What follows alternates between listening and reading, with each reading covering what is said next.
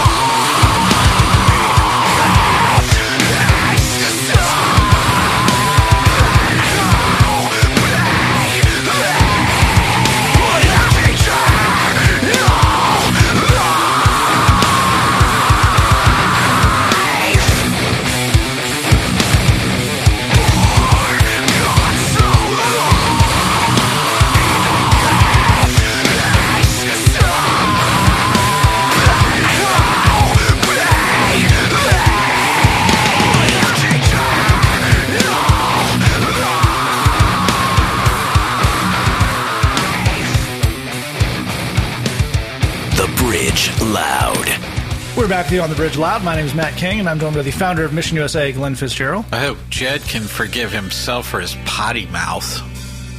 Fair enough. Also joining us, said potty mouth producer of the show, Jed Brewer.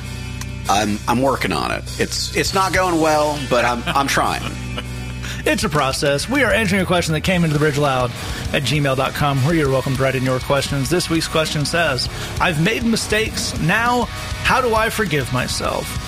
And Glen, uh, we closed out the last time by looking at, at the, the big questions that might come when we do something that we're that we feel bad about. And I think maybe the key one that kind of unlocks all the other ones is how could this have happened? Yeah. And so, where do we start with something as big as that? Well, it's a great question because we need to put this in context. We need to understand that there is a chain of cause and effect that led to this.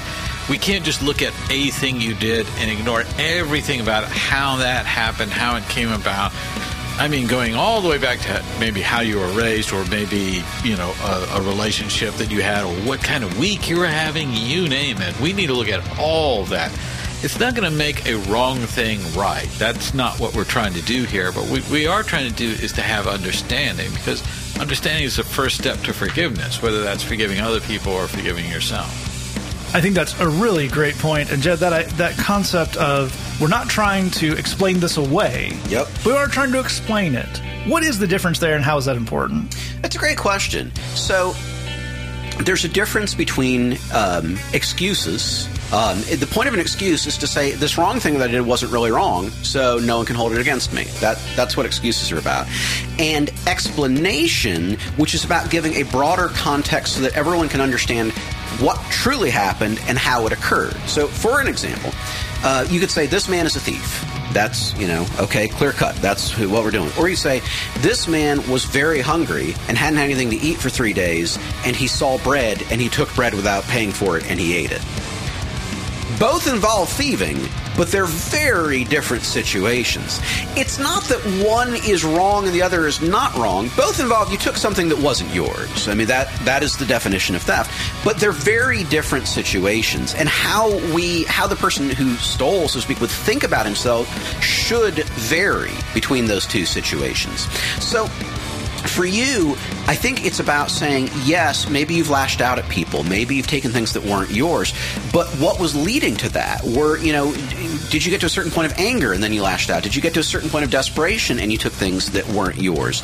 The more that we can understand the process that led to those mistakes, not only can we avoid making them in the future, but we can also have a lot more peace about our own past, which will help us move towards a better future.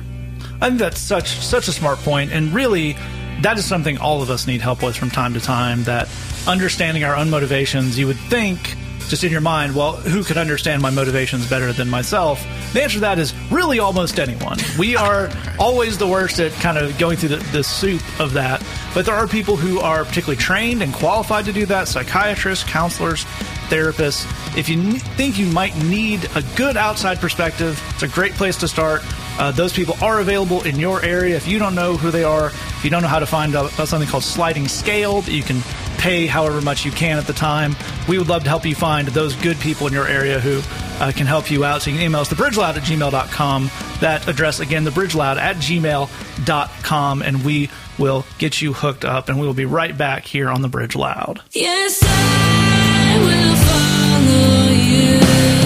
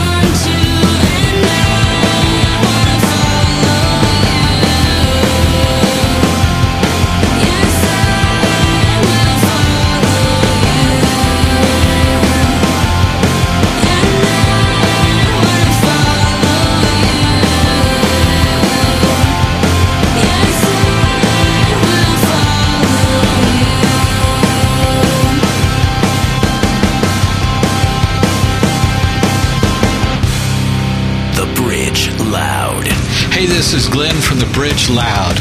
Maybe you're listening right now and you're thinking, none of this good news applies to me because I've made mistakes and I've got a record. Well, you know what? No problem. We work every day with people who have been and sometimes still are behind bars. We know how to work with that and we ain't scared. Email us at thebridgeloud at gmail.com. That's thebridgeloud at gmail.com. We know you have struggles. We believe in you and we want to help. We're back with you here on the Bridge Loud. My name is Matt King, and I'm joined by the founder of Mission USA, Glen Fitzgerald. Let's do this. Also joining us, the producer of the show, the man who puts the music together, Jed Brewer. Uh, I'm sorry, I was in the middle of my 24 hour Wii marathon. Are we recording? Yes. Oh, okay. We've been recording this whole Wii marathon. For uh, purposes Jed will find out about later. it, it may involve editing funny sound effects over his attempts to play tennis. Who knows? we are answering a question that came to the bridge loud at gmail.com. This week's question says, I've made mistakes. Now, how do I forgive myself? And in a lot of ways, you know, forgive, we talk about forgiveness coming in layers. And here on the Bridge Loud, every layer comes with its own dollop of secret sauce. The secret sauce. So, Glen, w- uh, earlier in the show, Jed used an example of I, I someone may have gotten desperate and stolen from someone they love. Right. Uh, that example comes from real life. From I'm going to conservatively say 95% of the people we work with in our day job, working with folks in jail, coming out of addiction, um, who everyone has that story of I got so desperate for whatever I needed money for, I stole grandma's DVD player. That's right. So when it's something that is that almost cartoonishly bad, just on the face of it, mm-hmm. where do you start with telling someone you need to get to a point of forgiving yourself and moving on? Well, yeah, and you're also describing some of the finest people that we know. Absolutely. You know, they they got into a circumstance, and this is this is the behavior that came out of that. Well, of course, our work is is focused on having spiritual healing and spiritual uh, renewal into your life to transform all of these problems into something that's a, a, more balanced and healthy and happy life. So I think that begins with understanding, okay, where does God fit into this? Well, God is all knowing. So he that means he understands. Yes, he knows the facts of what you did right and wrong, but he also understands why. And I think almost all of our problems with God center around failing to recognize and acknowledge he understands. Because he understands, he forgives. He offers our uh, uh, a help to get us to a new and better place. I think that's absolutely right. Um, there, there's one of my favorite quotes in the Bible, and you've probably heard it, uh, even if you didn't realize it was from the Bible, is the idea Jesus says in uh, John chapter 8, the truth will set you free. A very it, simple statement, it's a beautiful statement, and it's such an amazingly layered one with what we're looking about here. And this goes all the way back to where we started, talking about the idea of um, what these things say about us, these bad things we did, being worried to look at that. I know in my life that's because I, when I've not wanted to interrogate those things, ask the questions we talked about tonight, it's because I thought there was a real good chance I was going to land on the answer of, you're just the worst. Right. That's the explanation for all these things, and that's not a very that's not a truth that I felt would set me free. And I know uh, all the folks we work with, everybody in this show can point to. When I actually started asking those questions, I found a lot more good news than I thought I would have about uh, actions that made sense, God that understood those actions, a better life on the other side of not defining myself by those things. And we don't want to uh, play down how scary that first step is, but all we can do is stand in front of you and say, "You're listening to three guys who are on the other on the other side of that in a lot of places in life. It's a much better place to be. That's what we want for you, and we will see you next week right here on the Bridge Loud." All right, that's our show. Thanks so much for joining us. We'll see you back here next week on the Bridge Loud. And let us know, are you ready to join the Bridge Loud tribe? We know you've got talents. Maybe you can scream or play the guitar or make a super cool graphic. Love it. Reach out to us at thebridgeloud at gmail.com and tell us what you do. We want your talents and gifts as a part of the Bridge Loud, so don't be shy. Let us know, thebridgeloud at gmail.com. We love you, God loves you, and there's nothing you can do about it. He's the father to the fatherless.